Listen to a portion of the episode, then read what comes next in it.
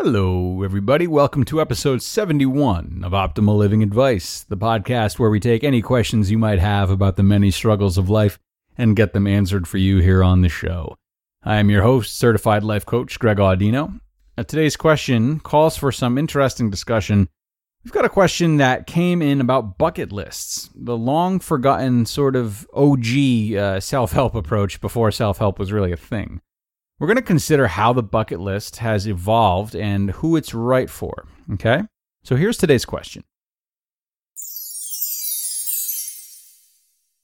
What do you think about people having bucket lists? I never hear it mentioned in self help books as much as vision boards and stuff like that. It seems like it's become a really outdated idea. Is a bucket list a good thing to have? How is it any different than other goals people set for themselves that life coaches like yourself talk about regularly? Bucket lists. You're right. Bucket lists aren't really talked about anymore.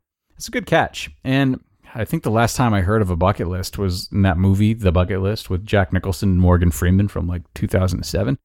That's a good question. Yeah, let's talk about bucket lists today. Let's lighten the mood a little bit. So, I think a bucket list is a great thing to have. Uh, you know, a lot of people are looking for happiness, looking for meaning, wondering what makes their lives worth living. And when we pursue intangible things like these, it's so difficult to know if we've gotten them. It's difficult to know if we are or are not in a certain state of mind because boundaries are really vague and hard to define. Am I truly happy if I sometimes get sad? Am I truly complete when there are still things I want to do with my life? Does my life have enough meaning even though I find myself getting bored several times a week? So chasing after these things is sort of a is sort of doomed to failure, but we'll get back to that. What a bucket list does to overcome that is that it provides measurable forms of progress.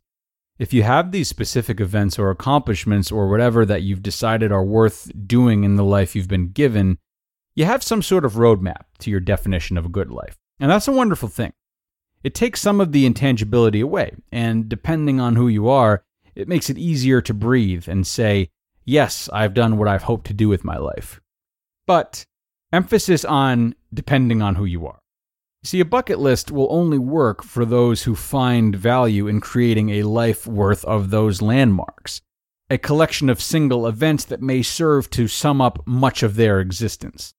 And lucky for them, you can always keep adding new landmarks to the list to keep working towards, even if they're less invigorating when you've taken care of the big ones first.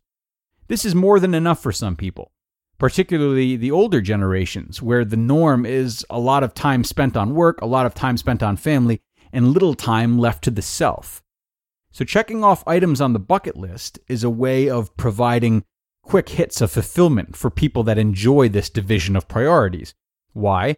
Because items on a bucket list usually, not always, but usually, are one and done. So they don't require daily work or maintenance for an extended period of time so there's less time taken away from people's schedules. If you want to swim with dolphins before you die, take the family to Mexico next time you have vacation time, enjoy yourself, go home and cross swimming with dolphins off the bucket list, and go to bed happy. No long standing discipline required, see? A bucket list item like this was much more normal in the past than the types of goals people set out for nowadays, like starting one's own business, for example. You know, that's a popular thing to have on vision boards or talk to a life coach about these days. And that's because lately, existential crises are in high fashion. We're living in a time in which many of us, especially many Westerners, are privileged enough to have all of our base needs met.